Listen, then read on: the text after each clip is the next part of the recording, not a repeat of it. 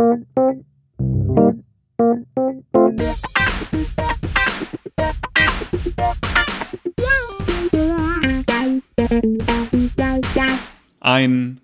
wunderschönes Hallo und herzlich willkommen im Brandschutzmilieu und wir haben es angekündigt und ihr seid auch jetzt dabei und es ist heute etwas anders, ein ganz klein bisschen anders. Und deswegen begrüße ich unsere zweite Zielgruppe, nämlich die Zuschauerinnen und Zuschauer von Feuerkrebs und dem Diensttalk. Wir werden nämlich in dieser Folge einmal im Brandschutzmilieu zu hören sein und einmal im Diensttalk zu sehen sein. Und das ist ganz schön, weil Markus Bethke hat uns eingeladen, an seinem Diensttalk einzuladen, während eins daran teilzunehmen, so möchte ich sagen. Und wir haben ihn eingeladen in unserem Podcast ähm, zu sprechen, mit uns zu sprechen. Und deswegen freuen wir uns sehr, dass wir heute Markus Bittke ein bisschen interviewen dürfen. Vielleicht ist auch mehr ein Gespräch als ein Interview, weil ins Kreuzverhör nehmen wollen wir ihn nicht. Markus, schön, dass du da bist. Und genau, the stage is ours. Ich freue mich mit dir über die Themen zu reden. Und deswegen vielleicht meine allererste Frage an dich. Wer bist du? Ja, äh, ihr beiden, schön, dass das so geklappt hat. Wir haben ja im Vorwege telefoniert und gesprochen und da kam ja die Idee, dass wir das äh, so eine Co-Produktion machen und äh, dass wir das Ganze, wie gesagt, einmal im äh, Brandschutzmilieu äh, per Voice und im Diensttalk per Bild und Voice natürlich zeigen, aber das hast du ja schon alles schon gesagt. Insofern, also ich stelle mich jetzt vor.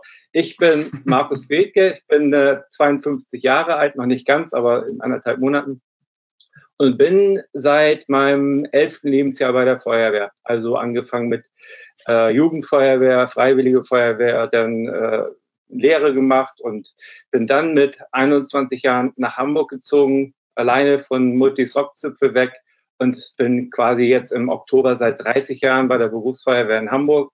Und ich würde diesen Schritt immer wieder machen, weil ich finde, dieser, dieser Beruf ist einfach toll ähm, ja, weil man sehr viel erleben kann. Ich habe vor fünf Jahren habe ich Feuerkrebs gegründet, deswegen habt ihr mich ja auch eingeladen, damit ich da mal so ein bisschen von berichte. Und äh, ja, ich bin Geschäftsführer und Gesellschafter bei Feuerkrebs und wir sind relativ erfolgreich, was das Thema betrifft. Aber da werden wir ja gleich noch wahrscheinlich weiter drauf eingehen. Sehr schön. Ja. Ähm, für alle Zuschauerinnen und Zuschauer, das erste Mal sind die Katzen von Sven auch im Bild. Also wir sind inzwischen fünf Menschen, die an diesem Talk teilnehmen. Sehr schön. ja, insofern man dieses, dieses Wesen hier als Mensch bezeichnen kann. Aber ähm, ja, also auch äh, von mir erstmal äh, danke, Markus, dass es geklappt hat. Es passt perfekt zu unserem Thema im Podcast und ich denke, wir werden ähm, so die beiden Folgen auch zu etwas Besonderem machen. Ähm, nicht zuletzt auch, weil durch dieses YouTube-Format ja zum ersten Mal so ein bisschen ähm, auch unsere Gesichter dazu sind, aber ich finde die Gesichter gar nicht so interessant, sondern ähm, ich habe oder wir haben jetzt zum ersten Mal so ein bisschen die Gelegenheit, so auch mal so in Carstens Bude zu gucken und über seine seine Pflanzenliebe zu sprechen, weil ich sehe da so eine, so eine leichte, leichte hängenden Blätter im Hintergrund, aber äh, ich merke sein Carstens Gesicht schon, er möchte nicht darüber reden. Kommen wir doch zurück zu Feuerkrebs. Ich, ja. Da ist zum Beispiel der Hintergrund fantastisch. Ähm, wahre Schütz, wahre Helden schützen auch sich selbst. Wie kam es dazu, dass du Feuerkrebs gegründet hast? Markus. Ja, also das, das Ganze hat äh, eine sehr lange Geschichte. Ähm, kurz erzählt, 2014 eine Einladung bekommen, äh, damals äh, noch als Mitglied des Berufsverband Feuerwehr ähm, nach Norwegen, Bergen, äh, äh, Bergen in Norwegen, zu einem Seminar, zu dem dritten Seminar für, für äh, berufsbedingte Krebserkrankungen bei Feuerwehreinsatzkräften. Wir sind da hingefahren, haben äh, natürlich im Vorwege uns vorbereitet und natürlich bei Feuerwehreinsatzkräften hast du schwerpunktmäßige Erkrankungsbilder äh, im Herz-Kreislauf-Bereich und bei den posttraumatischen Belastungsstörungen. Aber warum Krebs? Je mehr man sich mit dem Thema auseinandergesetzt hatte, fiel mir doch Feuerwehrleute in Hamburg zunächst ein, die auch an Krebs erkrankt waren oder sind oder sogar daran verstorben sind. Und so kam die Idee, dass wir das Thema sozusagen importieren wollen von Bergen, also von Norwegen aus nach Deutschland und äh, haben dann die Bundeskanzlerin angeschrieben, haben sie gebeten, sich mit der Thematik auseinanderzusetzen für ihre Feuerwehrleute in Deutschland. Und äh, ja, dann kam halt die Idee, meine Idee war, dass man sämtliche Gruppen äh, an einen Tisch holt, Also sowohl die Arbeitgeber als auch die äh, Arbeitnehmerverbände, als auch Hersteller von feuerwehrtechnischen Geräten, um so eine Art äh, äh, runden Tisch zu schaffen. Und das geht nur, wenn man neutral ist. Und neutral sind viele Vereine. Und ich habe deswegen Feuerkrebs gegründet. Wie muss ich mir das genau vorstellen? Jetzt habt ihr habt diesen Verein. Wie sieht eure Arbeit konkret aus? Also ich weiß, dass ihr sehr viele Vorträge haltet, indem ihr erstmal versucht, auf die, die Arbeit zu sensibilisieren. Aber was gehört noch dazu, zu Feuerkrebs? Also wir haben uns damals so eine Art Drei-Säulen-System überlegt. Das erste ist halt die Verbesserung und Förderung der Arbeits- und Gesundheitsbedingungen von Feuerwehrleuten durch Aufklärung. Ähm, ihr seid ja auch schon lange dabei und äh, wenn man sehr lange dabei ist, dann wird der Helm, äh, der ja dann irgendwann das die Trophäe ist, der wird immer schmutziger und ähm, ja, Feuerwehrleute machen sich natürlich auch gerne schmutzig oder sie werden zwangsläufig durch die Arbeit auch schmutzig, aber wir wollen halt aufklären dadurch, dass, äh, dass heutzutage ja andere Baustoffe äh, äh auch anfangen zu brennen und entsprechend auch ähm, krebserzeugend oder giftig sind und die dann über den Körper aufgenommen. Also lange, lange Rede, kurzer Sinn. Wir wollen gerne aufklären für Maßnahmen, die das Krebsrisiko minimieren und auch die Kontaminationsverschleppung minimieren. Wir wollen aber auch für Betroffene da sein. Wir wollen gerne für diejenigen, die halt nicht mehr an der Wache sind oder im Einsatzdienst tätig sind, äh, für die wollen wir so ein bisschen Sprachrohr sein und denen die Möglichkeit geben, ähm, auch weiterhin an, an der, an der Sozial, äh, an der Gesellschaft weiterhin teilzunehmen. Wenn man krank ist, zwei, drei Wochen, dann fragt man vielleicht am Anfang noch, äh, ja, wie geht's eigentlich äh, Horst? Äh, man ruft ihn vielleicht noch an, aber so es, es wird immer weniger Zeit, wo man jemanden, der nicht mehr da ist, äh, sozusagen dann auch mit äh, in, in die Gesellschaft mit integriert sozusagen. So, das ist die zweite Säule. Und die, die dritte Säule ist, wie gesagt, übers, übers äh, Facebook oder über soziale Netzwerke Informationen halt zu dem Thema weitergehen, aufklären. Und äh, letzten Endes wollen wir erreichen, dass, dass äh, Krebs bei Feuerwehrleuten eine Berufskrankheit wird, bei uns bei den Berufsfeuerwehrleuten, aber auch Entschädigungsmöglichkeiten per Gesetz gibt bei freiwilligen Kräften Zusatzrente und all diese ganzen Geschichten dazu direkt, ähm, wie weit würdest du sagen, seid ihr mit der Arbeit? Also wenn ich, wenn ich mich daran erinnere, als ich vor äh, zehn Jahren sind es mittlerweile in die Feuerwehr eingetreten bin, dann war meine erste Intuition auch, dass ein dreckiger Helm eher etwas Schönes hat, weil man, weil man halt nicht mehr wie der Neuling aussieht, ne? weil jeder Helm ist am Anfang sauber. Das hat sich bei mir dann auch nach ein, zwei Jahren relativ schnell ähm, gewandelt, wenn man, das, man sich damit beschäftigt hat und gesehen hat, was es ist. Ähm, und irgendwann bin ich auch schon vor diesem Podcast aus Feuer, Feuerkrebs gestoßen, durch zum Beispiel eure Präsenz auf Facebook. Wie weit würdest du so grob sagen, seid ihr mit der Arbeit? Also was, was konntet ihr bislang erreichen? Wir haben äh, sehr große Schritte gemacht, weil die Feuerwehrwelt redet mittlerweile darüber. Und gerade die Skeptiker, die vorher gesagt haben, vor vier, fünf Jahren, ja, äh, was sollen wir mit dem Kram, das haben wir doch schon immer so gemacht, ist ja nur Brandrauch genau diese Menschen, die fangen jetzt auch äh, an, äh, darüber zu reden, äh, zu sagen, ja, das habe ich doch schon immer so äh, immer gesagt, dass wir da was tun müssen. Ähm, wir haben sehr großes Potenzial, was, was die Aufklärung betrifft. Also äh, Bedarf, ne? nicht Potenzial, sondern den Bedarf. Wir haben rund 1,3 Millionen Feuerwehreinsatzkräfte in Deutschland im Ehrenamt. Dazu kommen dann nochmal Berufsfeuerwehrleute äh, äh, so aus den, aus den Kommunen, also Beamte, Bergfeuerwehren, hauptamtliche Wachabteilung etc. pp. Also wir haben da eine ganze Menge und das können wir alleine gar nicht abdecken. Deswegen für einen alleine wird es schon eine, eine Wochenaufgabe sein, diese Kollegen alle aufzuklären oder Kameraden. Und ähm, ja, um das festzumachen, wir haben noch sehr viel Luft nach oben, was die Aufklärung betrifft, haben aber schon sehr viel erreicht. Wie genau zu dieser Aufklärung, wie macht ihr das konkret? Also man kennt euch, wir hatten jetzt Facebook schon angesprochen, ähm, dass ihr dort zum Beispiel mal ja, ein Foto postet oder mal ähm, ja, einen kleinen Beitrag zum Thema. Was führt darauf hinaus? Ähm, also ich habe mitbekommen, du bist viel in Deutschland selbst unterwegs. Hattest du, glaube ich, wenn man jetzt heute den 28.05.2021 nimmt, warst du zuletzt auch gerade unterwegs und hast präsentiert, wenn ich das richtig sehe. Ja, also wir, wir machen einmal Vorträge. Das ist so ein Vor Vortrag, der geht anderthalb Stunden und äh, der holt die Kollegen oder Kameraden auch ab. Das heißt, die müssen ja erstmal wissen, worum das Thema geht. Also äh, warum ist das ein Thema auch bei uns in Deutschland? Welche Studien gibt es dazu? Welche Gesetzesgrundlagen gibt es? Weil wir wollen das Rad nicht neu erfinden und wir haben das Thema auch nicht erfunden. Das ist mir ganz wichtig und es ist schwierig, den richtigen Grad zu finden, um nicht ähm, äh, die Kollegen zu verunsichern, weil das ist nämlich auch ein Problem. Ich bin, wie gesagt, seit über 40 Jahren Feuerwehrmann äh, und mache diesen Job sehr gerne. Wir wollen nicht schwarz malen, aber wir wollen bewirken, dass die äh, Kollegen und äh, Kameraden und Kolleginnen und Kameradinnen natürlich auch äh, äh, sich so ein bisschen ihr Verhalten ändern, das Bewusstsein äh, für, für, diese, für dieses zusätzliche Risiko. Wir haben, ihr kennt diese äh, normalen Einsatzgefahren äh, an den Einsatzstellen, kennt ihr auch alle, aber dazu kommt jetzt nochmal diese unsichtbare Gefahr, die auch nach Jahren noch irgendwelche Folgen haben kann. Also Aufklärung durch Vorträge, man kann uns buchen. Äh, wir machen das gemeinnützig und äh, auch äh, normalerweise ohne dafür Gelder zu nehmen. Ähm, aber wie gesagt, manchmal ist es so, dass eine, Kommune gar nicht die Möglichkeit hat zu spenden. Und dann können wir auch durchaus mal eine Rechnung stellen. Aber das darf nicht die Regel sein, weil wir sonst unsere Gemeinnützigkeit verlieren. Wir haben, wo du es gerade noch angesprochen hast, wir haben Ver Veranstaltungen, Messen, Ausstellungen, wir haben TFA, Wettkämpfe wie äh, diese Toughest Firefighters Alive äh, in Berlin, den Star Run, wo wir uns präsentieren und dann halt auch äh, die Kameradinnen und Kameraden und Kolleginnen und Kollegen entsprechend aufklären.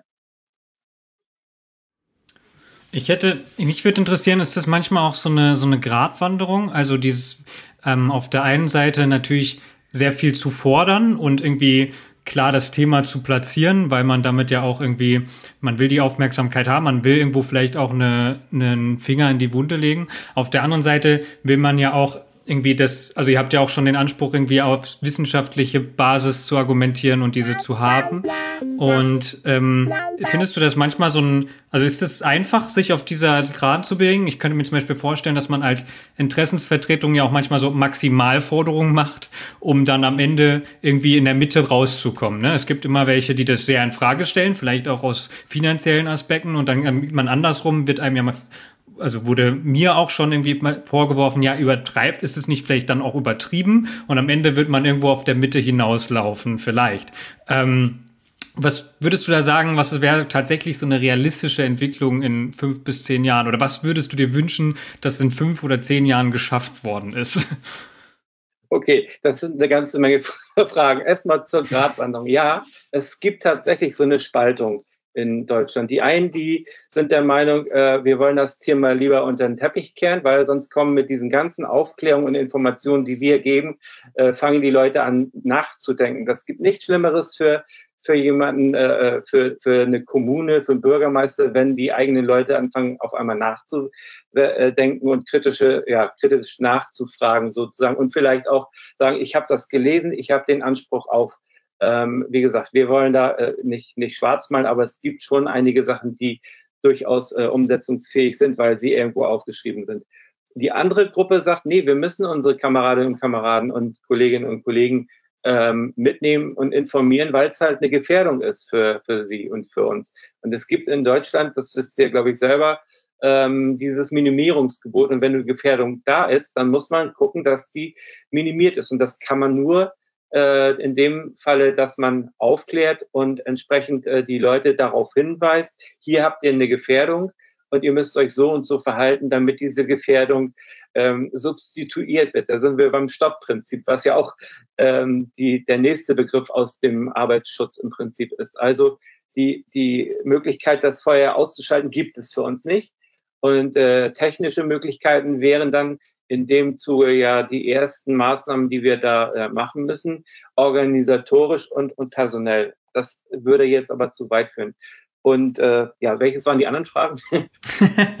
ja, tut mir leid, wenn ich da jetzt ein bisschen äh, zu viel reingepackt habe. Mich würde wirklich interessieren, was, was sind die ähm, was hoffst du, was du, also nicht auf der einen Seite diese Maximalforderung, man versucht ganz viel zu fordern und am Ende, was wäre das Minimum, was du, was ihr als Feuerkrebs quasi in fünf bis zehn Jahren erreicht haben wollt, was in den Feuerwehren umgesetzt ist? Ja, also ich muss sagen, Forderungen kann man ja auf die eine oder andere Art ja auch umsetzen. Einmal mit Gewalt sozusagen oder halt äh, ähm, mit Argumentation. Am Anfang, wo ich noch nicht so tief in dem Thema gesteckt habe, hatte ich immer so diese, diese tatsächlich diese Forderung zu sagen, ey, wir laufen da rein, wo andere rauslaufen und wir setzen täglich unsere Gesundheit und manchmal unser Leben für die Sicherheit der Bevölkerung aufs Spiel. Also müssen wir, äh, ist die logische Konsequenz, dass wir da auch abgesichert sind. Mittlerweile ähm, fahre ich besser, wenn man die Leute, mit denen man diskutiert und im Dialog ist, dass man die tatsächlich abholt und mitnimmt und im Prinzip überzeugt durch Zahlen, Daten, Fakten. Und äh, ja, das gelingt mir nicht immer, weil gerade wo du angesprochen hast, wenn man da jetzt irgendwie Bilder sozusagen hat, die man dann auf Facebook postet, dann gibt's dann schon manchmal einen Shitstorm. Das heißt, äh, da muss man sich dann rechtfertigen, wieso hast du die Leute nicht erstmal persönlich äh, äh, angerufen oder angeschrieben zu sagen, äh, das war jetzt schlecht, warum macht ihr es nicht so und so? Ähm, aber das ist auch so situationsabhängig. Und durch diese Art und Weise der, der, der, der aggressiven äh, äh Geschichte sozusagen haben wir sehr viele Freunde auch bekommen. Also weil man dann im Nachgang drüber geredet hat. Und äh, wie gesagt, es, es gab schon mal einige Posts, die ich auch wieder zurückgenommen habe und wo ich mich dann auch offiziell für entschuldigen musste. Äh, am Anfang musste ich mich selber entschuldigen, aber mittlerweile ist die Community so groß geworden, dass, dass wir von anderen Leuten im Prinzip in Schutz genommen werden oder äh, Hinweise auf solche Posts kriegen. Äh, hier, das wird dann unten, steht dann drunter, äh, hier, guck mal, Feuerkrebs, was die machen. Ja, und dann versuche ich aber den Weg äh, so rumzufinden. Und mhm. äh, wir sind vor fünf Jahren gestartet und da habe ich mir tatsächlich mal so drei, drei Zeiten äh, aufgeschrieben, einmal nach einem Jahr, nach fünf Jahren und nach zehn Jahren. Wo stehen wir da? Ähm, und ich muss wirklich sagen, wir sind finanziell relativ gut aufgestellt, was das betrifft. Jetzt zu Corona-Zeiten ist es immer ein bisschen schwierig, mit Spendengeldern zu rechnen, weil die Leute ja selber alle nicht mehr so viel haben durch Kurzarbeit und so. Aber ich muss wirklich sagen, ich bin froh, dass auch mittlerweile wir gar nicht mehr unbedingt Klinken putzen müssen bei Herstellern, weil die kommen zu uns und wollen uns unterstützen und äh, haben auch Fragen, was können wir tun, um die Arbeitsbedingungen oder das Equipment zu verbessern. Und in zehn Jahren, also jetzt in fünf Jahren, würde ich tatsächlich schätzen, dass wir die ersten Fälle haben, wo der Krebs bei den Kameradinnen und Kameraden oder Kollegen auch anerkannt wird. Das sind dann noch Einzelfallentscheidungen, weil wir äh, unser gesamtes Sozialrechtssystem äh, ändern müssten, um äh, ähm, bei einer kleinen Gruppe, also wir sind ja als Berufsfeuerwehr Leute eine relativ kleine Kohorte, also Vergleichsgruppe. Äh, und da kannst du dann halt nicht das 1,2 bis äh, oder 1,5 bis zweifache äh, erreichen, um das als Berufskrankheit anzuerkennen. Noch nicht.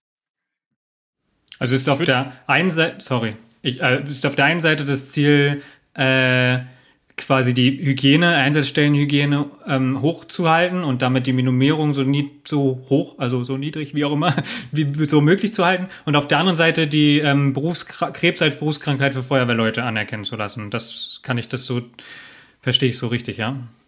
Genau, und du kannst ja. auch als dritten Punkt noch, da, noch mal dazu nehmen, dass die Kollegen, oder die Feuerwehrleute, ich, ich, äh, das ist immer mit der Gendergerechtigkeit, ist das schwierig jetzt immer. Also die Feuerwehreinsatzkräfte, die an Krebs erkranken, äh, dass das öffentlich gemacht wird. Und wenn sie versterben, dass wir die Feuerwehr allgemein auch als Familie sehen und auch derer gedenken, die dann tatsächlich in Ausübung ihrer Tätigkeit äh, nicht, nicht im Unfall gestorben sind, sondern wenn sie an Krebs verstorben sind, relativ jung, liegt für mich der, äh, der, Ver der Vergleich relativ nahe, dass es auch mit dem Job zu tun hat, äh, wobei wir ja, wie gesagt, nicht schwarz malen wollen. Aber wir wollen die Angehörigen äh, mitnehmen. Wir wollen diese Großfamilie auch so leben.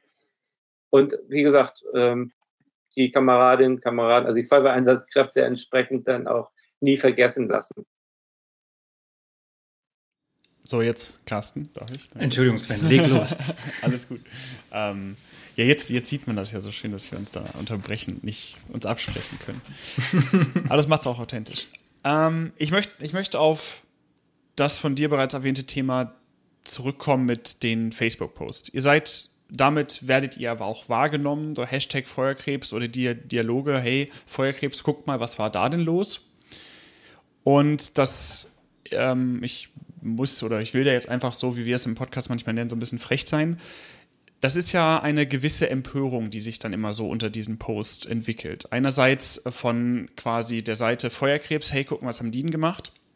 Und das wird dann immer so eine kollektive Empörung, also, wow, was haben die denn schon wieder gemacht? Könnt ihr das nicht besser? Was ist denn da los? Und dann die andere Seite, die sagt, ey, Alter, das war ein Einsatz, ihr wisst doch gar nicht, was da los war. Und beide Seiten sind absolut verständlich. Aber wie ist das denn, diese kollektive Empörung, die durch Feuerkrebs dann in dem Fall so geschürt oder auch ähm, ja, ein bisschen provoziert wird, überhaupt damit zu vereinbaren, wo du aber gesagt hast, wir wollen alle an den Tisch holen und wir sind eine große Familie. Denn ich habe manchmal das Gefühl, dass dadurch eher eine gewisse Spaltung entsteht und vor allen Dingen keine Spaltung auf, auf gleicher Ebene. Denn Feuerkrebs steht ja dann in dem Fall auf der besseren Ebene und sagt, hey, ich sage euch, wie es richtig geht und ihr habt da gerade was falsch gemacht und die anderen haben entweder die Wahl, euch anzuschließen oder sich abzuwenden. Also wie, wie, wie kommt dieser Dialog dann trotzdem zustande oder wie hast du die Erfahrung damit gemacht? Naja, also die, die äh, Erfahrung ist, dass wir tatsächlich Fotos äh, posten, die Momentaufnahmen sind. Und da fehlt in der Regel natürlich die, die, äh, die Erklärung hinten drauf. Wenn, wenn du Einsatzkräfte fotografierst, die äh, schön schmutzig posen, ähm, dann ist das meiner Meinung nach ist es ein No-Go. Gerade wenn es vielleicht ein Pressesprecher gepostet hat. Aber dass die gerade auf dem Weg gewesen sind, sich umzuziehen, das sieht man auf diesem Foto tatsächlich nicht. Und wenn wir dann tatsächlich da dieses posten, das haben wir schon mal besser gesehen, oder wenn, wie gesagt, der, der Gruppenführer oder Zugführer neben seinem Angriffstrupp steht, kann, kann das durchaus äh, andere Beweggründe auch haben, die wir natürlich im ersten Moment nicht unbedingt wissen.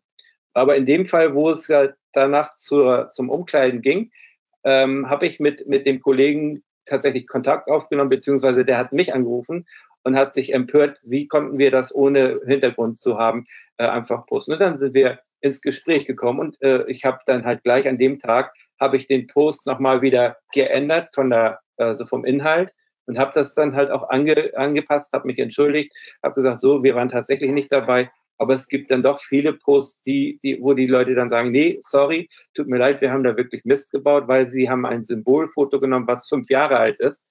Und da, da konnten wir dann halt wieder gut dastehen. Das hält sich aber auf mhm. die Waage. Also wir wollen tatsächlich nicht äh, äh, unter die Gürtellinie äh, oder im Prinzip mit dem, mit dem Finger auf jemanden zeigen, weil äh, jedes Mal, wenn man mit, mit einem Finger auf jemanden zeigt, zeigst du mit drei Fingern auf dich selber wieder zurück und äh, äh bist auch nicht mehr nicht mehr authentisch. Also du wirst dann auch nicht mehr wahrgenommen, weil es halt nicht, nicht der Realität entspricht. Ähm, aber es gab gerade vor kurzem auch ein Foto, wo äh, nicht nur der Zugführer relativ im, im Crime stand, sondern auch die Presse. Und dann frage ich mich tatsächlich bei der Entwicklung, wie es heute aussieht, wie kommt es dazu, dass erstens äh, Fremde, Dritte gefährdet werden, weil sie da reingelassen werden in dem Bereich? Und warum hat jemand, der äh, den, den Hut auf hat oder den Helm auf hat, warum kann der sich nicht äh, nochmal eine, eine ähm, ja, Maske-Filter nehmen oder vielleicht selber ein Atemschutzgerät oder sich einfach auf die Aussagen von seinem äh, Angriffstrupp verlassen? Mhm. Weil die sind gut, die Jungs, die machen das jeden Tag. Ja, also ich, ich finde, dass das auch zum Teil gerechtfertigt ist. Also ich, äh, Carsten sagte es, den Finger in die Wunde legen. Ähm, ich denke, dass, dass es auch schön ist, wenn sich Leute dort anschließen. Und es ist, glaube ich, auch ähm, sehr befriedigend zu sehen, wenn, wenn die Welle weiter ebbt.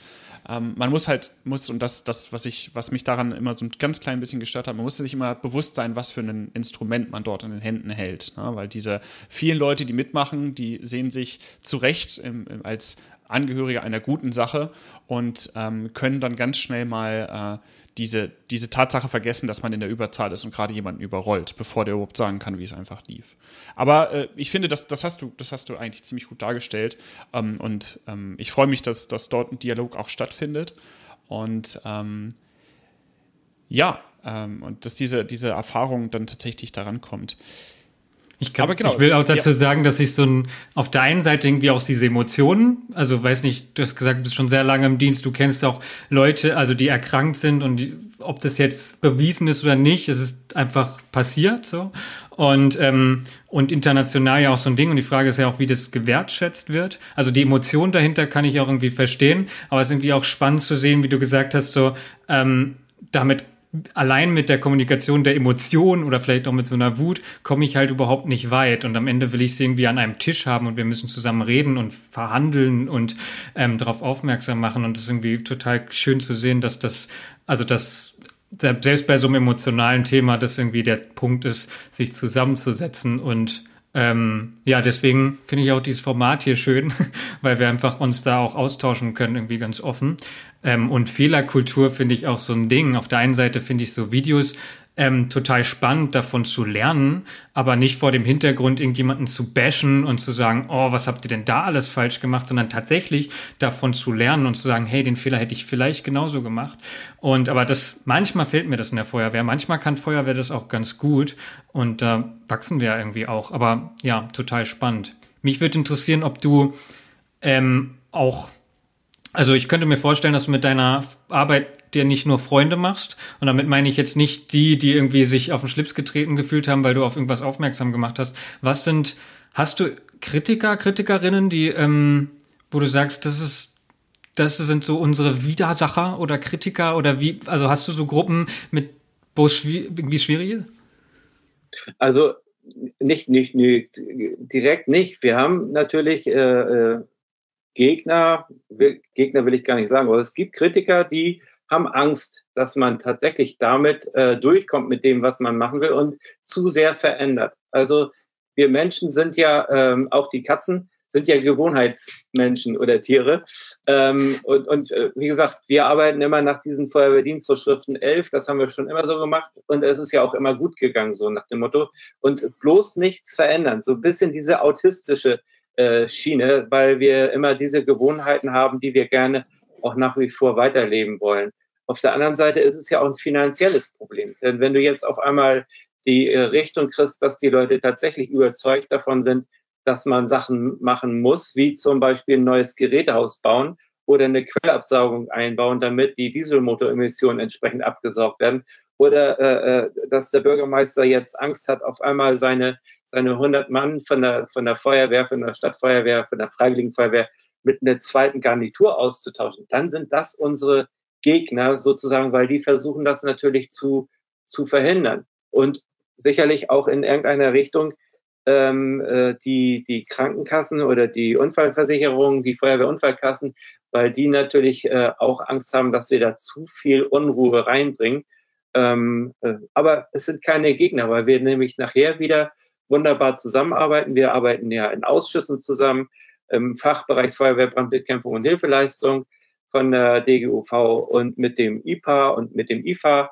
Äh, also diese Studie, diese Biomonitoring-Studie, die wir jetzt gerade ähm, abgeschlossen haben mit Unterstützung von äh, dir, Carsten, also nicht dir, sondern der Berliner Feuerwehr und der Hamburger Feuerwehr, wo wir dann dementsprechend diese äh, Werte haben und, und darüber gemeinsam quasi diese Erkenntnisse haben, dass es eine minimale Belastung von PRKs im, im Urin nachweisbar gibt.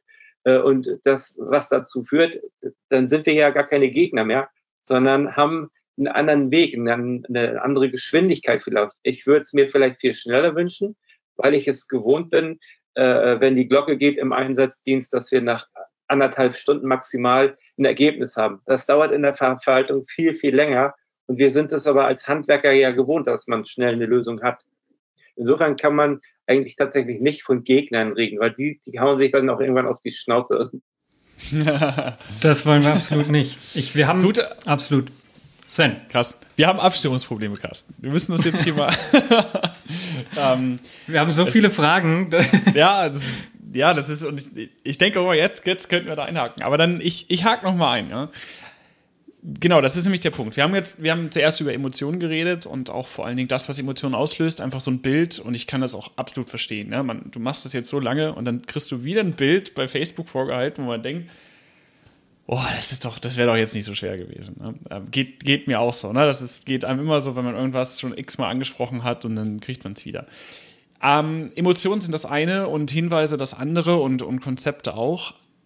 Aber gerade wenn du das, was du angesprochen hast, bezwecken möchtest, und zwar, dass wirklich viel Geld fließt, dass wirklich eine große Infrastruktur in Gang gesetzt wird, dann sind handfeste Argumente meistens das, was, was auch langfristig und nachhaltig etwas ähm, ändert. Und ähm, du hast jetzt diese Studien angesprochen und auch, dass es dir vielleicht nicht schnell genug ging. Ähm, ein oft, oft Kritik, kritisierter Punkt ist letzten Endes, dass es keine handfesten Beweise dafür gibt, dass jetzt ähm, der Krebs bei äh, Feuerwehrangehörigen ähm, explizit von einer äh, Kontamination oder einer Belastung mit Brandrauch geschieht. Wir kennen, wir kennen, und das steht außer Frage, dass aus CBN-Einsätzen, dass wenn ein kanzerogener Stoff freigesetzt wird und du wurdest damit beaufschlagt, dann wird das dokumentiert und solltest du später eine Krebserkrankung damit bekommen, dann ist das klar. Bei Brandrauch fehlt das noch. Ähm, und du hast jetzt diese Studie schon in Gang gebracht. Wie, was, also was erhoffst du dir letzten Endes davon, dass das kommt? Denkst du, dass diese Beweise noch kommen werden? Also ich denke mal, dass wir dadurch, dass wir oder dass die, äh, dass das IPA oder die äh, Ruhr-Universität Bochum und der, äh, der TEGA ähm, genug Datenmaterial oder Biodatenmaterial hat, um dann zukünftig auch noch andere Untersuchungen davon äh, zu machen. Das ist ja auch geplant, dass wir diese Sachen, die wir gesichert haben, doch dann auch im Nachgang nochmal weiter äh, ähm, analysieren können diesbezüglich. Und ich denke, es wird auch in Deutschland in Zukunft äh, noch weitere Studien diesbezüglich geben. Und mhm. wir, äh, jetzt wo du es gerade ansprichst, wir haben ja äh, äh, bewusst gegen Brustkrebs eine Kampagne gestartet im Oktober letztes Jahr. Ähm, das ist ja der Awareness Month für äh, Breast Cancer. Also, ne? Und wir sind der Meinung, dass, dass man da in die Richtung, denn in Kanada sind 17 Krebsarten anerkannt, darunter auch Brustkrebs sowohl bei Frauen, überwiegend natürlich, aber Männer können auch Brustkrebs kriegen. Das wissen die wenigsten. Also wir brauchen dann doch mehr Studien, beziehungsweise eine Verifizierung der ausländischen Studien, weil wir haben über 98 internationale Studien bereits, die allerdings nach Aus Aussage von einzelnen äh, äh Menschen nicht unbedingt äh, tatsächlich auf die Feuerwehren zu adaptieren sind. Es wird dann auch gesagt, das kann nicht auf deutsche Feuerwehren adaptiert werden, äh, und mein Beispiel ist dann immer ein großes Möbelgeschäft äh, mit diesen vier Buchstaben in Gelb. Die haben über 500 Filialen äh, weltweit. Und wenn, wenn der, der ähm, Hauptkassenschlager von diesem Möbelgeschäft äh, anfängt zu brennen, dann ist es egal, ob das in Hamburg oder in Berlin oder in Mailand oder in Shanghai oder in Chicago steht, weil diese Stoffe sind überall die gleichen. Also wir haben Studien äh, sowohl von NIOSH, von Monash, das sind zwei unterschiedliche Institute in Australien und äh, den USA. Wir haben skandinavische Studien, die alle dieses Thema bewegen oder belegen. Wir haben 2006 haben wir die Studie von, von der IARC, von der International Agency for Research on Cancer. Die haben 2006 herausgefunden, dass Brandrauch möglicherweise krebserregend ist. Mittlerweile gehen die dazu über, zu überlegen, dass sie das, das möglicherweise wegnehmen, sondern sagen, Brandrauch ist kanzerogen. Weil mhm. du über äh, tausend, äh, tausend verschiedene Stoffe hast, von denen ein Großteil sicherlich toxisch ist, aber auch äh, kanzerogen. Und da sind wir dann bei Paracelsus, der gesagt hat, die Dosis macht das Gift. Und gerade in den Bereichen, wo, wo wir äh, drei arbeiten, ne, im Moment Dortmund, Berlin und und Hamburg sind so tatsächlich äh, symbolisch die größten Feuerwehren in Deutschland. Mehr oder weniger, ich weiß nicht, Dortmund ist doch ein bisschen weiter hinten an Platz sechs oder so. Ähm, auf jeden Fall haben wir dann doch eine relativ hohe Frequenz an Einsätzen. Und äh, wenn, wenn eine Ortsfeuerwehr mit, mit vier Einsätzen im Jahr ist, dann ist das Risiko sicherlich nicht so groß, an Krebs zu erkranken. Und deswegen, wie gesagt. Also finde ich tatsächlich auch spannend, so die, ähm, also vielleicht aus meiner Perspektive, ich hatte halt irgendwie so in Australien eine extrem ähm, gute, in Anführungsstrichen, Einsatzstellenhygiene kennengelernt und Einsatzhygiene im Allgemeinen und bin halt quasi mit dem Eindruck nach Deutschland gekommen, dachte so, hä, wie kann das sein? Das ist ja viel weniger hier. Und auf der anderen Seite, ähm, finde ich, muss man aber, habe ich dann jetzt auch mit den Jahren inzwischen, oh Gott, bin ich alt, ähm, gelernt, das, du als ich, Carsten, oder? ja, ein schlechter Spruch. Wir schneiden das raus. Nein, machen wir nicht. ähm, tatsächlich, dass Leute ja auch, also die andere Perspektive im Sinne von, okay, was, Was forderst du denn wirklich? Wir haben also gerade in kleinen Kommunen ist Geld halt einfach gerade was Feuerwehr angeht einfach ein Riesenbatzen Geld, was Kommunen für Feuerwehr rausgeben. Und natürlich wollen wir irgendwie gute Technik und es geht auch um Freiwilliges, also um Ehrenamt, so was man fördern will. Und trotzdem dieses, jetzt lass mal die Kirche im Dorf, was brauchst du denn wirklich? Oder was kann das denn maximal verhindern? Und dann wird, also dieses, dieses Spannungsfeld finde ich ganz spannend. Und wenn man und abschließend oder da jetzt wieder zurück zur Hamburger Studie zu kommen, je mehr das quasi rauskommt, wie schädigend oder wie viel wir aufgenommen haben, desto mehr Argumentationslinie hätte man ja auch ähm, viel zu fordern. Und jetzt ist ja in Hamburg, ist ja in der Studie, die jetzt ähm, gekommen, die wir angesprochen haben, äh, ist ja schon auch rausgekommen, dass am Ende doch mal gar nicht so viel ist. Und da habe ich mich gefragt, ist man da jetzt quasi aus so einer Perspektive, die das fordert, sehr viel Einsatzstellenhygiene fordert, also von Feuerkrebs zum Beispiel, ähm, ist man da quasi enttäuscht von den Ergebnissen? Naja, ich, ich kenne ja einen Großteil dieser 98 internationalen Studien und äh, die sind natürlich auch von den von den Kollegen, die wir mittlerweile in, äh, aus Kanada und Australien kennen, also die waren auch an diesen Studien beteiligt, sind wir auch ein bisschen gefixt, also angesteckt weil das Thema, das muss doch, muss doch äh, jeder erkennen. Und selbst im privaten Umfeld, wenn ich dann äh, das erzähle, dass äh, Krebs bei Feuerwehrleuten durch den Brandrauch äh, im Prinzip nicht anerkannt ist, dann schlagen meine Verwandten, Bekannten und die, mit denen ich das äh, sozusagen diskutiere, die Hände über den Kopf zu sagen, wieso ist das nicht anerkannt? Das kann es ja nicht sein.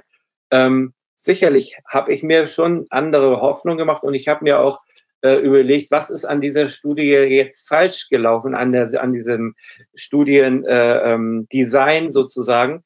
Äh, ich maß mir aber nicht an, das zu kritisieren, weil ich bin kein Wissenschaftler. Ich bin nur ein Mensch, der äh, das sieht äh, oder das bewertet, was er sieht.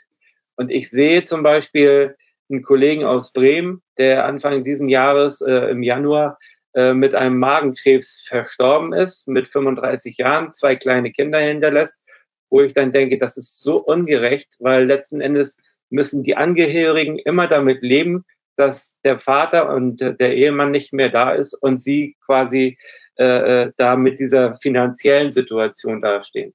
Also ist so mehr der, der soziale Gedanke vielleicht auch dahinter.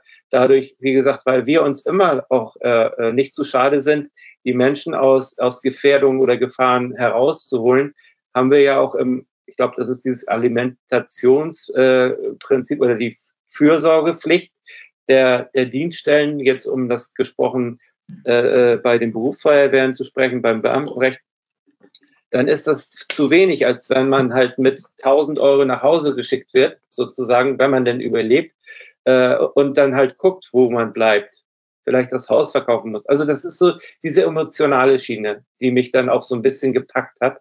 Äh, äh, aber mittlerweile denke ich dann doch so ein bisschen mehr in Richtung sachlich-fachlich.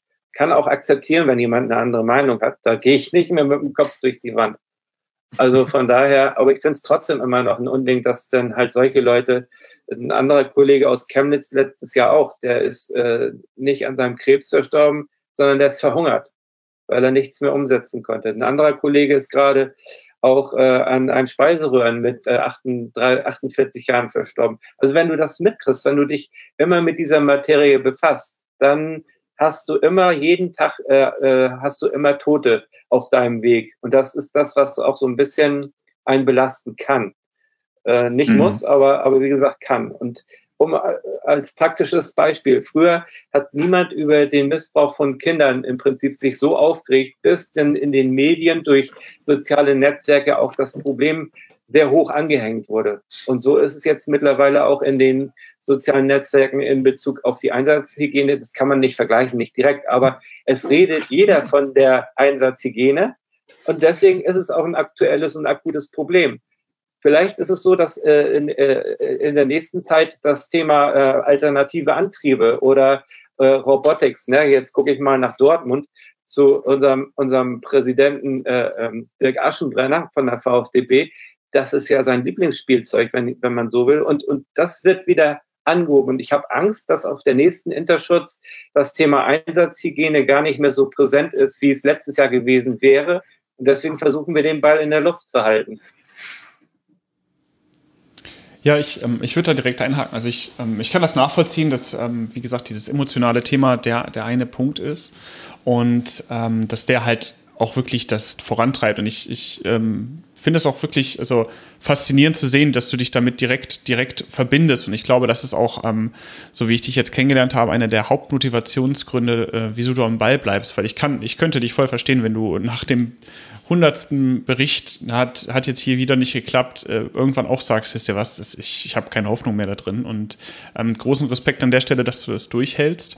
Ähm, wir müssen ähm, uns aber auch, oder ich musste mich auch mal dem, der, der Anmerkung oder dem, oder ich habe sie mitbekommen, sagen wir es so, dass ein, ähm, ein krebserkrankter Feuerwehrangehöriger gar nicht daran geglaubt hat, dass am Ende oder dass ihr das am, oder dass du das nachvollziehen kannst, wie das ist. Ähm, du hast jetzt davon gesprochen, dass du ähm, diese Feuerangehörigen, die hast du aufgezählt und hast auch gesagt, die sind es.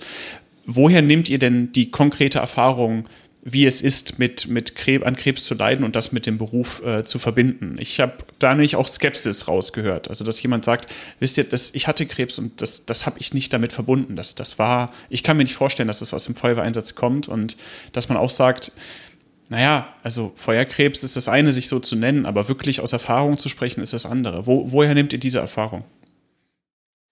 Ähm, ja, zum, zum, zum einen ähm, habe ich tatsächlich auch an Sterbebetten von Kollegen gestanden, äh, weil sie halt, äh, weil wir da auch eine Beziehung aufgebaut hatten. Und die haben alle äh, durchweg gesagt, Markus, hätte ich das alles vorher gewusst, was du die letzten vier, fünf Jahre erzählst und worüber du die Kollegen, die Kameraden aufklärst, dann würde ich einiges anders machen. Und ich würde mir halt mit Feuerkrebs wünschen, dass wir halt die Möglichkeit bieten, äh, entsprechend dann auch zu, äh, die, die, zum Umdenken anzuregen, sowohl bei den politisch Verantwortlichen als auch bei den, bei den Leitern von Feuerwehren. Und mittlerweile, wie gesagt, ich telefoniere mit, mit Chefs von Feuerwehren. Wir sind per Du, wobei das nicht wichtig ist. Ne? Also es sagt sich vielleicht du Arschloch eher als, als sie Arschloch, aber ähm, da ist eine Wertschätzung da. Und äh, natürlich mhm. äh, habe ich gerade heute mit Kollegen aus Darmstadt telefoniert, die haben mich gefragt, wie sieht's denn mit den, mit den Vibes aus? Können wir da nicht normale, normale Feuchttücher nehmen von äh, DM oder von Rossmann oder was weiß ich? Und da sind wir in Dialog gekommen und haben auf die sachliche Art und Weise äh, beraten. Ähm, mit den Erfahrungen, die ich seit sieben Jahren oder acht Jahren schon habe, die gebe ich gerne weiter. Wir sammeln wir sammeln ähm, Informationen, bewerten die, bündeln die und geben sie dann halt gerne auch wieder wieder weiter. Ja. Und natürlich hast du immer Skeptiker, gerade im Bezug auch mit Corona, das wisst ihr selber. Da liegt jemand im Krankenhaus und bevor der äh, intubiert wird, äh, sagt er sich immer noch, nee, das hat jetzt, ist jetzt nicht Corona. Also, ne? Und äh, äh Helmut Schmidt hat äh, 98, 99 Jahre lang geraucht und er ist nicht an Lungenkrebs gestorben. So ist es natürlich auch, dass die Feuerwehrleute nicht pauschal an Krebs erkranken. Die können auch sich den Rücken verheben. Aber auch das ist schwierig nachzuweisen. Wir können posttraumatische Belastungsstörungen bekommen in unserem Job sozusagen oder Herz-Kreislauf-Erkrankungen und äh, ziehen das nicht unbedingt in den Bereich äh, äh, der Feuerwehr mit rein. Das ist schwer mhm. nachzuweisen. Die Kausalität ist äh, nicht immer gegeben. Ja, aber würdest du sagen, dass du diese Skepsis grundsätzlich auch verstehen kannst? Ähm, also, dass, dass du sagst, also du sagst ja klar, und ich, ich denke, dass irgendwo da auch der wahre Punkt drin liegt, aber es gibt halt die Skeptis, ganz klar, es ist, es ist nicht eindeutig bewiesen. Ja? Äh, und man kann halt nicht pauschal sagen, ein an Krebs erkrankter Feuerwehrmann ist durch Brandrauch dort äh, zu dieser Erkrankung gekommen. Also kannst du das grundsätzlich nachvollziehen und dass jemand sich auch dagegen entscheidet und sagt, naja, für mich trifft es nicht zu und darum habe ich grundsätzlich irgendwie ein bisschen Vorbehalt dagegen? Äh, sicherlich äh, hat jeder vielleicht, auch wir können sie nicht alle retten, sage ich mal so platt gesprochen, aber ich wart, erwarte schon von jemandem, der, ähm, der, sich, der sich sozusagen schmutzig gemacht hat, dass der auch mhm. im Mainstream mitgeht. Also ich kenne Kollegen, die sind alleine zu Fuß von der Einsatzstelle nach Hause gegangen, weil sie eben nicht mit den ganzen Kameraden in einem Löschfahrzeug äh, voll aus, ausgasend und stinkend sozusagen nach Hause fahren wollten. Aber die, die zu Fuß gegangen sind, die wurden nachher viel mehr, weil jeder mhm. sich da selber Gedanken drum gemacht hat. Und nachher sind weniger zu Fuß gegangen, aber das waren dann die, die nicht mehr ins, äh, ins LHF oder ins HLF äh, reingelassen wurden, weil die Kollegen gesagt haben, nee, hier kimmst du nicht rein, äh, wenn, du da, wenn du dich nicht so verhältst, wie wir es jetzt alle machen. Also ja. Das ist, ist echt, ihr, ihr, lacht, aber das ist echt Wahnsinn, weil es da halt diese Entwicklung und das motiviert uns auch oder mich speziell weiterzumachen mit dem Thema, weil, weil ich kriege so viel positiven Rückhalt. Äh, gerade zu Corona war es so, Markus, das war super, dass ihr eure Vorträge bei uns gehalten habt, weil jetzt fällt uns das leichter, ähm, mit Corona äh, Einsatzhygiene äh, zu betreiben. Jetzt ist es vielleicht nur die, nur die FFP2-Maske, die man dann aufsetzt äh, oder sich ständig auch die Hände wäscht. Aber es, ist, es sind Synergien, die uns jetzt zugutekommen. Äh, und ich denke mal, nach Corona wird es einfacher sein für uns, die Kameradinnen und Kameraden zu überzeugen, ähm, ja. sich die Hände zu waschen, bevor wir was essen. Also ich denke, also ich, ich möchte jetzt auch mal klarstellen, ist klar, dass also Einsatzstellenhygiene ist die eine Sache und ich denke, ähm, dass das auch ein Feld ist, wo wir sehr, sehr schnell Fortschritte machen und auch schon gemacht haben. Ja, also es gibt ja, wenn man zehn Jahre zurückblickt, wie, wie da mit, oder 20 Jahren zurückblickt, wie da mit PSA umgegangen ist und so weiter, ähm, und das ist ja quasi genau das, wo, wo man sehr schnell Erfolge erzielen kann. Mit, du hast Beispiel genannt, mit einfach jemandem erzählen, wie man den korrekt einen, zum Beispiel Helm desinfiziert oder wie man PSA verpackt, damit es halt auf dem Hardlift nicht stinkt. Und das ist die eine Sache. Die andere Sache ist allerdings das, was wir schon angesprochen haben, diese langfristige Schiene, wo man halt ganz klar sagen muss, äh, das Ziel, die Berufskrankheit Krebs anzuerkennen, braucht noch mehr äh, Datenbasis, denn es ist sehr, sehr schwer und es ist wahrscheinlich nahezu möglich, dass ein Arzt dir wirklich sagt, jo, dieser Krebs, den kann ich eindeutig auf Brandrauch zurückführen, weil es einfach keine Datengrundlage gibt. Und ähm, aber da hatten wir ja schon drüber gesprochen, ne, dass das nochmal auseinandergehalten wird. Ähm, denn äh, auch den, den unmittelbaren Erfolg, den habe ich auch selber schon äh, an der Einsatzstelle sehr schnell festgesehen. Ne? Da gibt es einen Einsatz und da sagst du, jo, wir haben keine Wechselklamotten, zack, beim nächsten Einsatz gab es Wechselklamotten. Minimale Sache, was weiß ich, 50 bis 100 Euro und man hat was erreicht. Aber langfristig ähm, muss da halt äh, auch ein, ein noch langfristigeres Ziel verfolgt werden. Ne? Das darauf, ähm, äh, genau, würde ich mich da festlegen. Carsten, du nix so, jetzt würde ich dir das Wort Ja, ich, ja, danke. ähm, ja, tatsächlich kenne ich das, also das ist ja wirklich nicht lange her. Also ich kenne das auch noch so, dass ich irgendwie meinen Helm sauber gemacht habe und dann, Carsten, du kannst doch den Helm nicht sauber machen. Wie, das ist doch, also, oh Mann. Also das kenne ich ja sogar noch, ja. Oder, ähm, oder genau, irgendwie die ganzen Schläuche und alles damit drin und am besten noch direkt Zigarette geraucht und ins äh, Feuerwehr ganz wichtig, mit Brötchen reinge so und mit den rußigen Jetzt Händen. So, das, die Klischees aus. Das, es war aber so, Sven, es war so. es war und, so, ich war das, da. ich war dabei.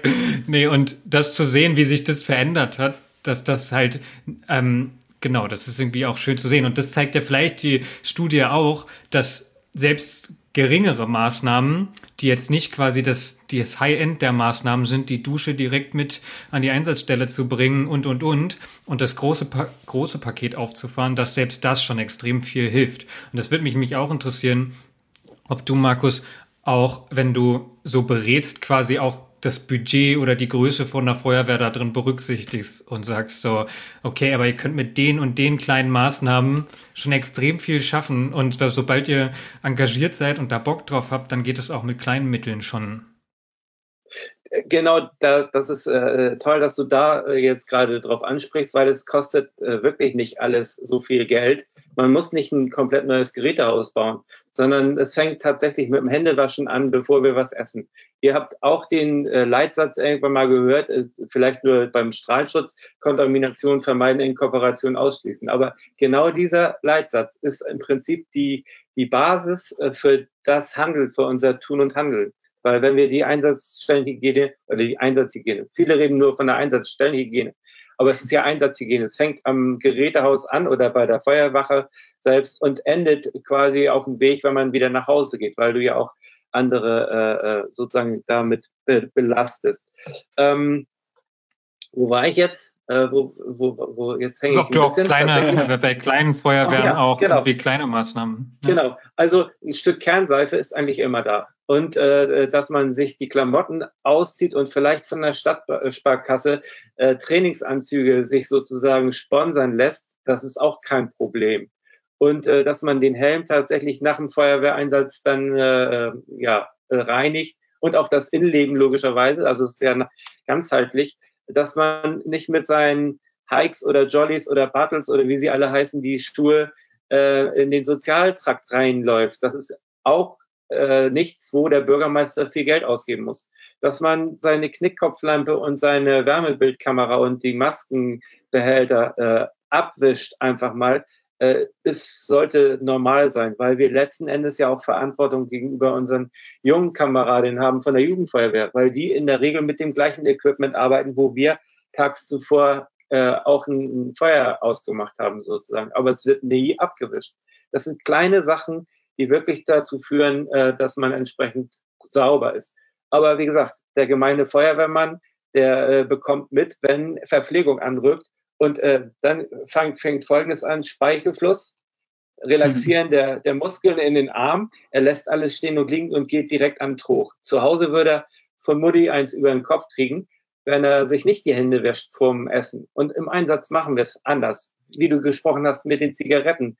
PA abgenommen, wo wir uns vor äh, Atemgiften geschützt haben, geht die Zigarette erstmal in den Hals. Also es sind, wie gesagt, kleine Tipps, die, wenn wir sie nicht per moralischen Zeigefinger rüberbringen, sondern ein bisschen auf die lustige Art und auch ein bisschen Selbstironie äh, da an den Tag legen, die prägen sich ein und die Kollegen erkennen sich auch wieder, weil es gibt weltweit äh, Feuerwehrleute ticken da auch ähnlich. Und das sind die Erfolge, weil auf einmal fangen die nämlich an, sich gegenseitig selber zu erziehen und zu sagen, ey, du hast doch gehört, was der Krebstyp gesagt hat, Schuhe aus, bevor du hier reinpfifferst das sind banale Sachen. Und wenn du dann bei solchen Vorträgen auch noch äh, Bürgermeister oder, oder Ratsherren oder so dabei hast und die hören das nicht von den eigenen Leuten, weil der Prophet im eigenen Haus ja immer eher äh, unbeliebt ist, dann habe ich schon Zusagen bekommen und auch im Nachgang wurde das umgesetzt, dass komplett neue Sätze an Schutzausrüstung gekommen sind, dass der Atemschutzgerätewart eine komplett neue Atemschutzwerkstatt bekommen hat, wenigstens Quellabsaugung etc. pp. Sogar eine Feuerwehr hier bei uns in Schleswig-Holstein wird jetzt neu gebaut, das Gerätehaus, weil ich vor zwei Jahren dort war oder wir und äh, die, die Bürgermeister auf die nette Art und Weise darauf hingewiesen haben, dies zu machen. Ein anderes Thema ist die zentrale Expositionsdatenbank. Es gibt da rechtliche Grundlagen, wie die Gefahrstoffverordnung beispielsweise. Nur so ein Bürgermeister muss es wissen, dass er die Verpflichtung hat.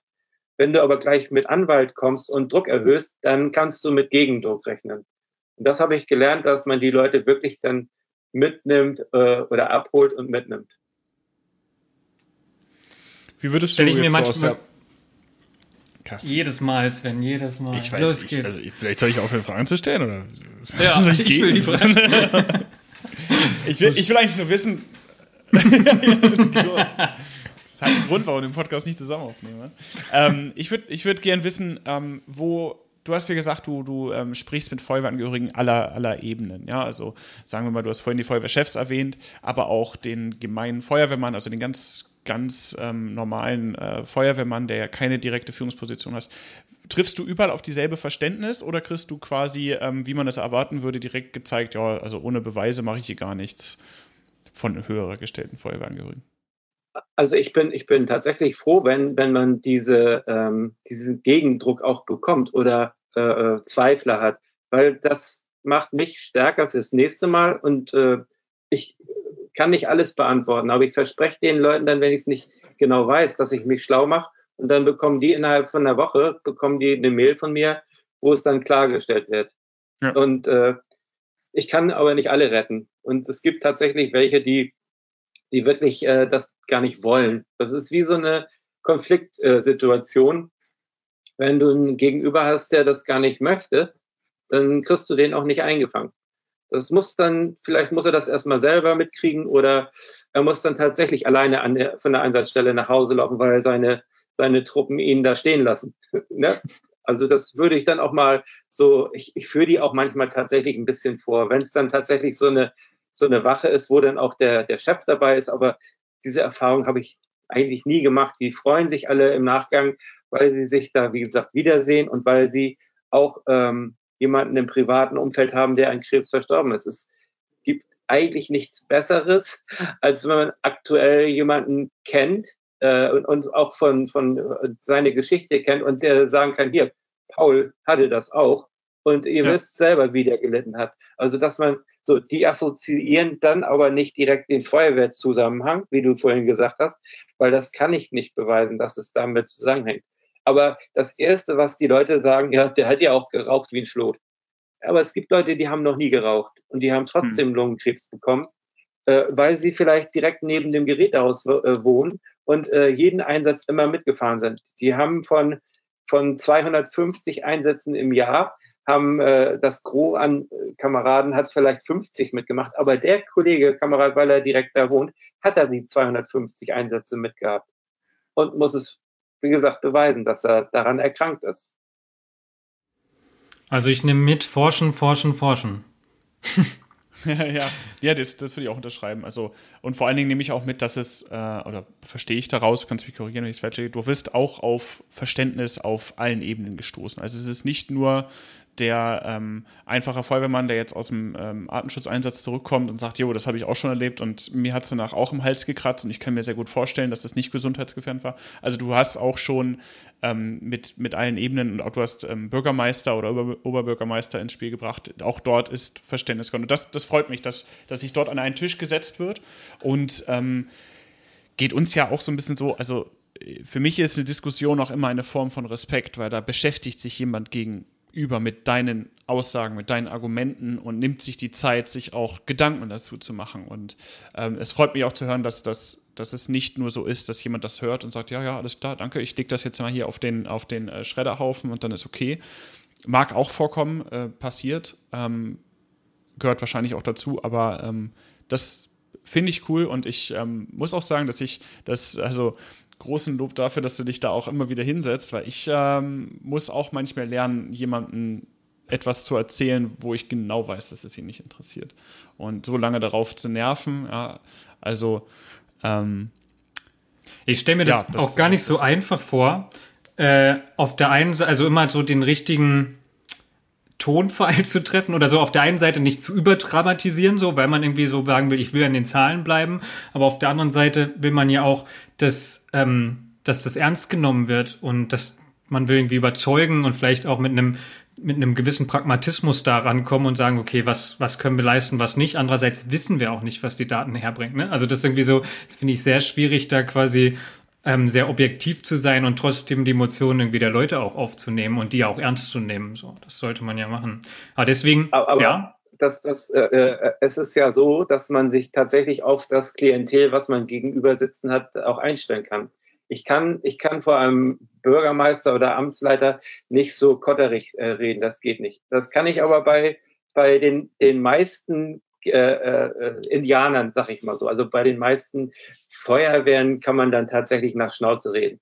Aber ich habe zum Beispiel in München vor zwei Jahren auf der Personalversammlung habe ich äh, den Oberbürgermeister sozusagen äh, gegenüber gehabt und da kann man nicht so kotterig reden, logischerweise.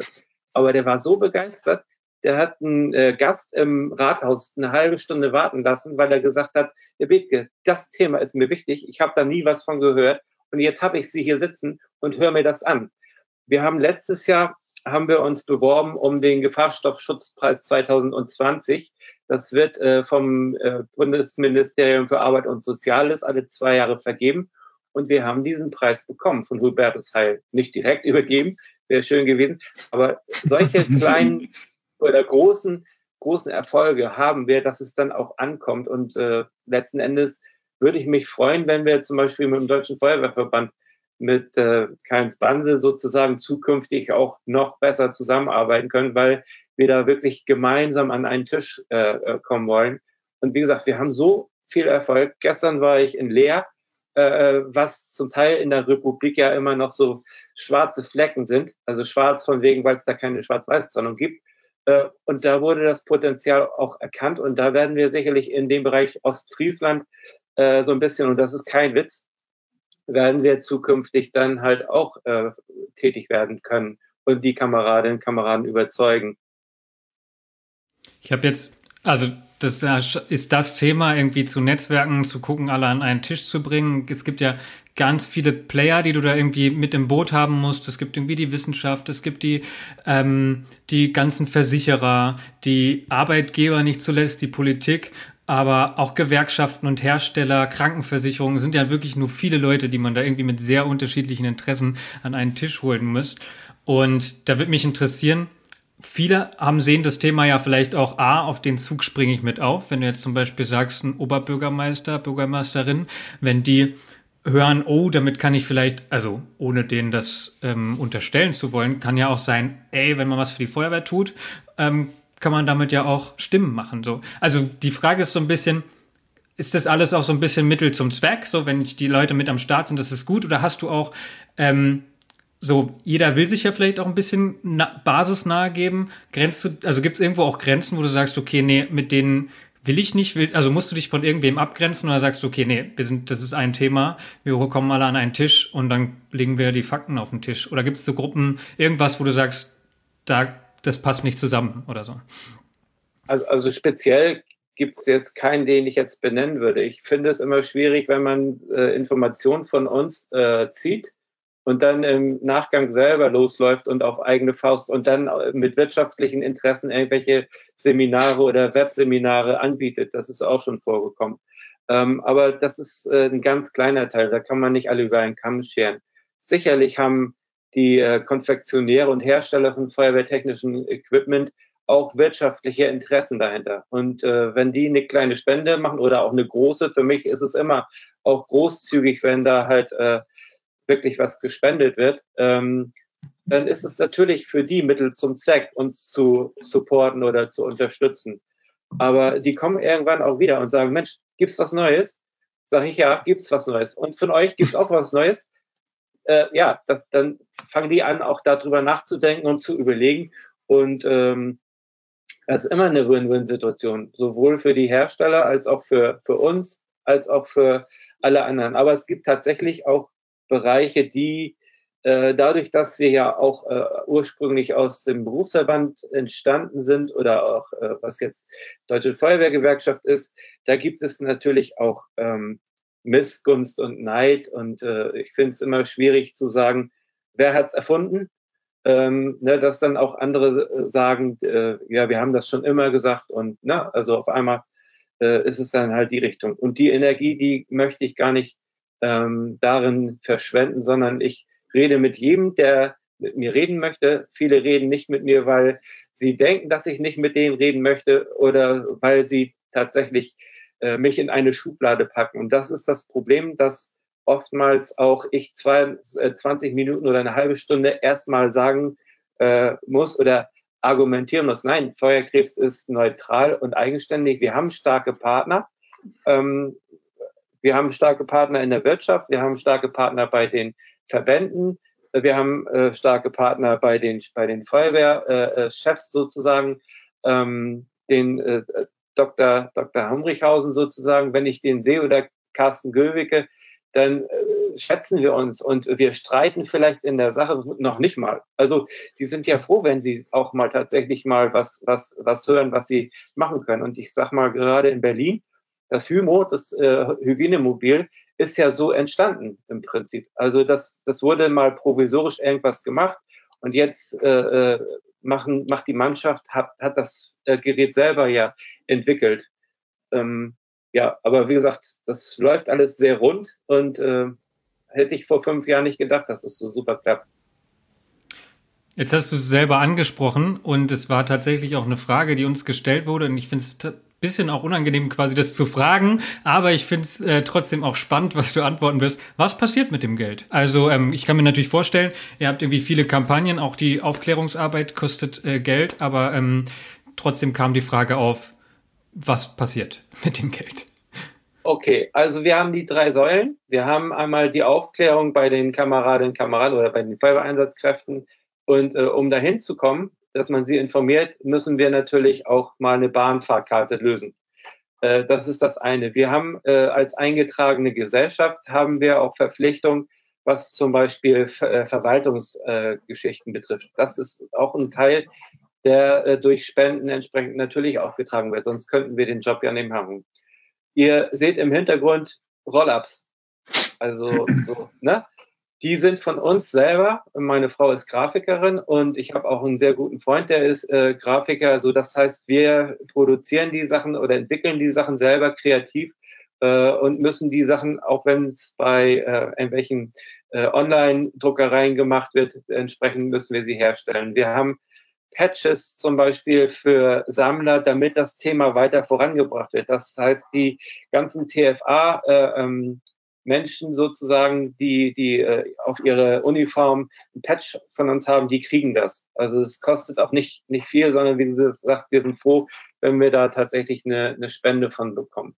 Ähm, wenn wir internationale Kongresse haben, dann muss man da auch irgendwie hinkommen, logischerweise. Also das kann durchaus auch mal eine Bahnfahrtkarte sein oder äh, wie gesagt ein Flugticket, was, was wir haben.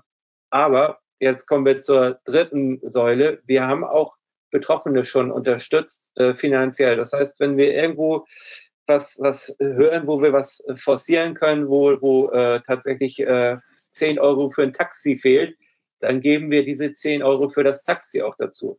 Wenn es darum geht, ähm, Kondolenzkarten zu schreiben, dann haben wir auch da äh, Vordrucke entwickelt, die wir immer noch, noch können wir sie persönlich schreiben, äh, weil es sich in, in, in Grenzen hält. Aber das sind alles so diese Sachen, die man die man braucht, um eine gute Arbeit zu machen.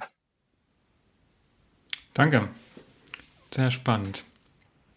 Ähm, wo du, wenn du jetzt gerade auch ähm, TFA angesprochen hast, Unterstützung von Feuerwehrleuten, wird mich, also die Frage ist mir jetzt gerade persönlich gekommen, die steht nicht in unserem Fragebogen.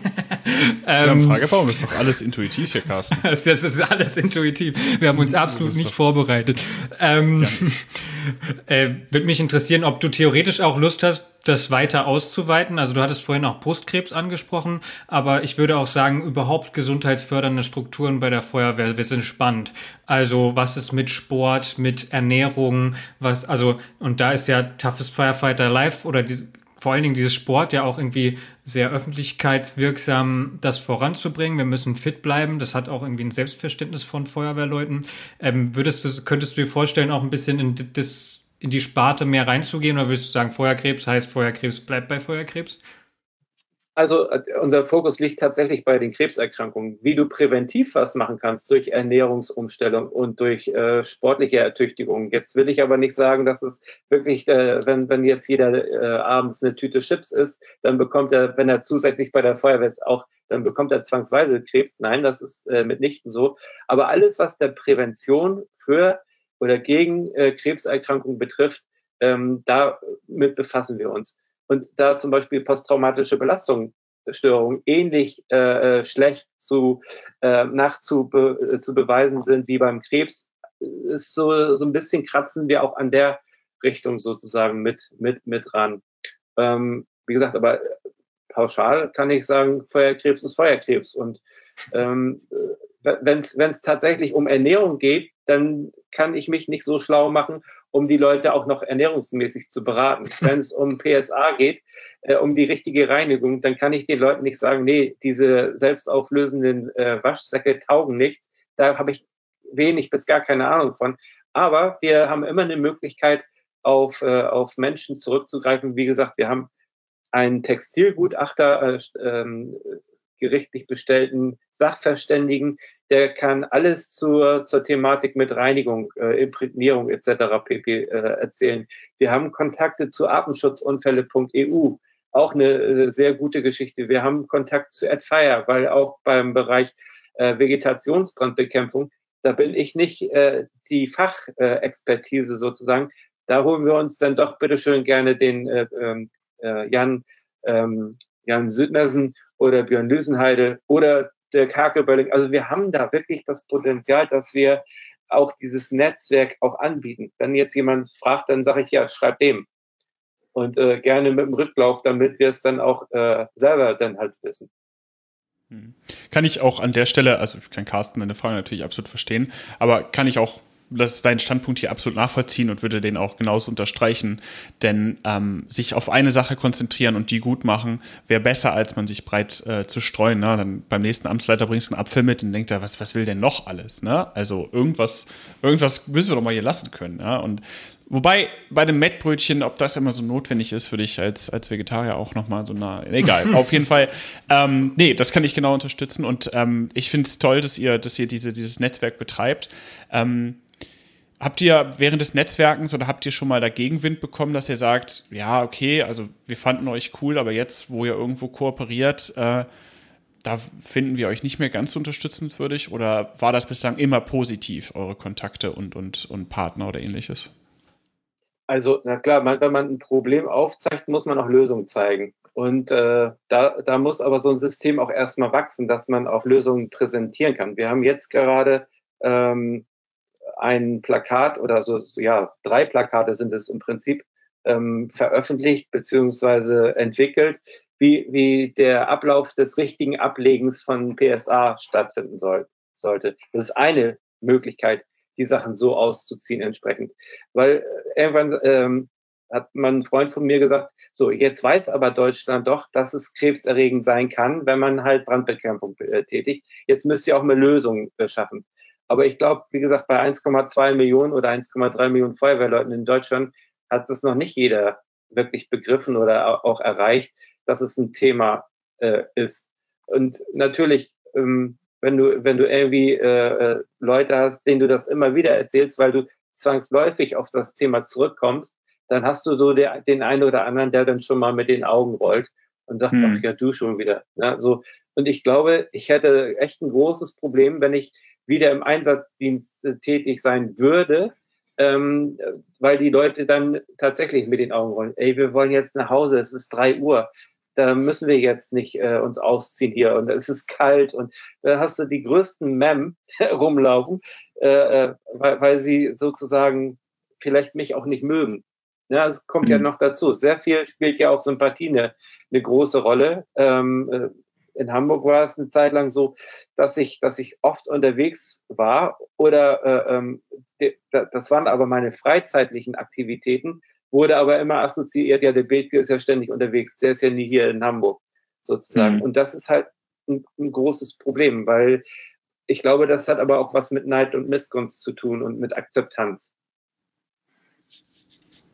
Ja, verstehe. Äh, ja, ich glaube, ich glaube, das sind genau dieselben äh, Emotionen. Und da ist, wie am Anfang schon gesagt, kann ich immer nur dafür haben, immer das Verständnis auf beiden Seiten zu suchen. Ne? Auf der einen Seite natürlich für, für dich und für dein Anliegen, wo, wo ich nicht finde, dass das Verständnis äh, und die Akzeptanz sonderlich schwer ist nachzuvollziehen. Aber auch bei Feuerwehrleuten, die einfach nach Hause wollen, da angefangen, oder am Ende auch Entscheidungen treffen müssen, die sie veran auch verantworten müssen. Denn auch ein Leiter einer Feuerwehr hat sich zu verantworten. Und ähm, die Gespräche laufen dann in der Regel doch deutlich schwieriger ab als, als irgendwie ähm, ja, auf der Wache kurz, kurz ähm, drüber geredet. Und darum ähm, werbe ich da mal so ein bisschen für das Verständnis auf beiden Seiten. Es sollen jetzt nicht alle sich in den Armen liegen. Ich, ich möchte, dass die Leute sich so ein bisschen ähm, über einen Diskurs und, und auch wirklich mal ähm, argumentieren, aber halt immer mit, mit diesem Niveau und dem Verständnis der Gegenseite und auch so, dass man auseinandergeht und auch was erreicht hat. Ne? Aber ähm, ja, klar, verstehe. Es gibt, es gibt die, die Reibereien natürlich überall. Man muss sich ja auch nicht jed alles ein Wort, also nicht alles, ah, mir fehlt jetzt ein Wort. Man muss sich ja auch nicht alles zu eigen machen. Ne? Also wir machen jetzt irgendwie dieses Gespräch, man muss ja nur in ja. Kontakt kommen und irgendwie sich zusammensetzen. Und ähm, das heißt ja auch nicht, dass alle, die miteinander quatschen, deswegen gleich auch äh, weiß ich nicht, kooperieren und äh, sich Geld zuschachern, posten und, und, und, sondern es geht ja einfach daran, darum, ähm, sich an einen Tisch zu setzen und die Fakten und aber auch, auch die Emotionen. Ich finde, das kann man, auch das ist wichtig, das zu besprechen und sich gegenseitig ernst zu nehmen. Aber genau, auf dieses gegenseitig, das finde ich auch, Sven. Also, so wie jemand sich vor der Politik in der Behördenleitung verantworten muss, so muss man sich genauso vor der Basis irgendwie verantworten und andersrum auch. So, und, ähm, ja, absolut. Ja, ich finde das, das ist aber auch spannend. der Grund, warum, warum wir hier auch sitzen. Ne? Also das ist ja, wir wollen ja uns einfach, einfach mal austauschen, jedem und allem eine Chance geben. Und ähm, das, das verdient ja jeder grundsätzlich mit einer, mit einer Idee, dass sie zumindest einmal angehört wird, bevor jemand sie verurteilt. Und ich glaube, dass das ähm, gerade im Bereich Social Media, wir sprachen vorhin von, verschwindet das sehr schnell. Ne? Da sagt man, boah, die nerven aber oder sowas. Nicht mal auf Feuerkrebs bezogen, einfach allgemein. Und dann gibt man denen nicht mal eine Chance. Man hat nicht mal die Internetseite gelesen, hat sie aber schon auf der Ignore-List und sagt, nein, nee, die gucke ich mir jetzt nicht an. Ähm, es mag berechtigt sein, dass auf der Ignore-List irgendwas landet. Ich denke, es gibt, es gibt immer Sachen, die auf der Ignore-List äh, sein sollten sogar. aber sie brauchen immer eine Chance. Und, und, und die Chance, ähm, denke ich, kann man allem geben. Und äh, wenn es äh, um Feuerkrebs, äh, Feuerkrebs geht, äh, dann natürlich auch das. Und ähm, aber wie gesagt, auch dem Gegenüber. Und deswegen finde ich sehr schön, dass wir hier zusammengesessen haben, dass du uns die Chance gegeben hast, dass ähm, du in unserem Podcast zu Wort kommst, dass wir in deinem Dienst, in eurem Diensttalk ähm, dich interviewen dürfen. Ein sehr spannendes Format. Ähm, Normalerweise würden wir jetzt am Ende nochmal unsere Quintessenz zusammenfassen, aber ich glaube, ähm, ich, ich fände es eine schöne Geste, wenn wir das, das letzte Wort ähm, unserem äh, Interviewpartner von, ähm, in dem Fall dir, Markus, äh, widmen würden. Und äh, auch von meiner Seite an der Stelle vielen, vielen Dank, dass wir es machen konnten. Also ähm, trotz einer, einer anstrengenden Woche, für mich zumindest, ähm, habe ich mich auf heute Abend gefreut und das wurde auf keinen Fall enttäuscht. Und ähm, es hat Spaß gemacht und ich freue mich, dass, dass quasi ähm, dieser Diskurs auch zustande kam. Also dass, dass kritische Fragen quasi nicht, nicht abgeblockt worden sind, sondern auch im Vorgespräch von dir quasi ähm, mitunter ein bisschen erwünscht worden. Klar, lass uns drüber reden und ähm, genau das wollten wir machen. Darum auch von mir vielen Dank. Und ähm, wenn Carsten mich jetzt nicht mehr unterbricht, dann gehört das letzte Wort äh, heute dir. Na gut. Oh, ja, sehr schön. Ja, ich habe mich auch sehr äh, auf die Möglichkeit gefreut. Wir haben, glaube ich, äh, bei der ähm, Jahresfachtagung von der VfDB diese Idee gehabt, das, das, dieses Podcast heute zu machen. Insofern denke ich mal, dass man über dieses ähm, Podcast oder über euren Blog entsprechend auch noch mehr Leute erreicht. Und ich hoffe, dass äh, ich dem auch gerecht werden konnte, dass man vielleicht Zweifler, die ähm, nach eurem letzten ähm, Podcast sozusagen nach der letzten Folge gesagt haben, was wollt ihr denn mit dem und äh, so, dass ich dann vielleicht auch die überzeugt habe, dass man wenigstens miteinander redet. Und wenn jetzt jemand trotzdem noch ein Problem hat mit mir, mit Feuerkrebs, mit unserer Arbeit, dass er sich dann gerne unter ähm, info@feuerkrebs.de an mich wenden kann und dann können wir das gerne ausdiskutieren. Und ähm, ich freue mich, wie gesagt, dass das äh, mittlerweile so gut läuft mit dem Thema. Und äh, ja, ein kleiner Ausblick vielleicht noch. Interschutz nächstes Jahr sowieso, ja, sind wir auch alle dabei. Hoffe ich, wenn es dann so weitergeht. Ähm, vorab vielleicht schon die Florianmesse. Aber wir haben, wie gesagt, so viel Zuspruch auch von Kameraden. Aktuell sind zwei Kollegen aus Neubrandenburg äh, in Mecklenburg-Vorpommern in der Planung für eine Ostsee-Spendentour für uns. Ich begleite das ein bisschen und der berate das ein bisschen. Wir haben äh, letztes Wochenende ein Löschfahrzeug äh, aus dem Baujahr 81 bekommen, äh, als, als Spende sozusagen. Und das machen die Jungs sich fertig und fahren nächstes Jahr im April, Mai äh, nach, äh, zum Nordkap hoch und dann auf der anderen Seite über Finnland wieder, wieder zurück und sammeln dabei Spenden, wollen aber auch in Kontakt mit äh, ausländischen Feuerwehren kommen, um zu gucken, wie gehen die mit dem Thema Einsatzhygiene um. Also wir, wir erweitern ungemein unseren Horizont mit solchen Aktionen. Ähm, wir, wir kriegen Anrufe oder Nachfragen, wie können wir euch unterstützen? Wir machen diesen Stadtlauf und sammeln Spenden für euch. Und das heißt für mich, dass das Thema, dass der Bedarf da ist nach dem, nach diesem Thema, nach der Aufklärung. Und wie gesagt, der Erfolg, der gibt uns recht, weil wir sind so weit gekommen schon. Das hätte ich mir tatsächlich nicht gedacht. Und euch beiden danke ich, ähm, dass ihr den Kontakt aufgenommen habt. Und ich wünsche euch auf jeden Fall für die Zukunft äh, in euren Verwendungsbereichen, dass ihr nie vergesst, wo ihr hergekommen seid und auch immer, wie gesagt, eure, euer Fahrwasser so weit wie möglich austont, um dann den Kollegen, äh, für die ihr verantwortlich seid, auch was Gutes zu tun. In diesem Sinne, bleibt sauber und gesund. Und auch Dankeschön. diese Folge von Diensttalk wird entsprechend äh, nach Bearbeitung, vielleicht schneiden wir doch das eine oder andere raus ähm, oder kürzen ein bisschen, könnt ihr dann halt demnächst auf YouTube euch angucken, aber im Vorwege wahrscheinlich äh, als Podcast in, euch anhören. Genau, in diesem Mal Sinne. Schauen, wer schneller vielen Dank. ich glaube, ihr, ihr seid Tschüss, liebe, liebe Zuhörerinnen und Zuhörer, Zuhörer. Macht's gut. Tschüss. Als, als aller, allerletztes, und das verstehe ich nicht als das letzte Wort, weise ich natürlich nochmal auf alle Kontaktmöglichkeiten hin. Als allererstes zu unserem Interviewpartner Markus Bethke von Feuerkrebs auf www.feuerkrebs.de und danach auf unseren Podcast. Falls ihr nur den Diensttalk kennt, dann seid ihr herzlich eingeladen, uns auch dort einmal zu besuchen. Ihr findet uns auf www.imbrandschutzmilieu.wordpress.com. Weiterhin natürlich auf eurem beliebtesten äh, Podcast-Hörseite Instrument. Ich habe gesehen, mittlerweile hat uns selbst Amazon, ohne dass wir davon wussten. Und ähm, außerdem findet ihr Carsten auf Instagram, mich auf Twitter, und uns letzten Endes mit Ankündigungen, wie zum Beispiel dieser Folge auf Facebook, all das unter im Brandschutzmilieu. Und vielen, vielen Dank nochmal und bis zum nächsten Mal.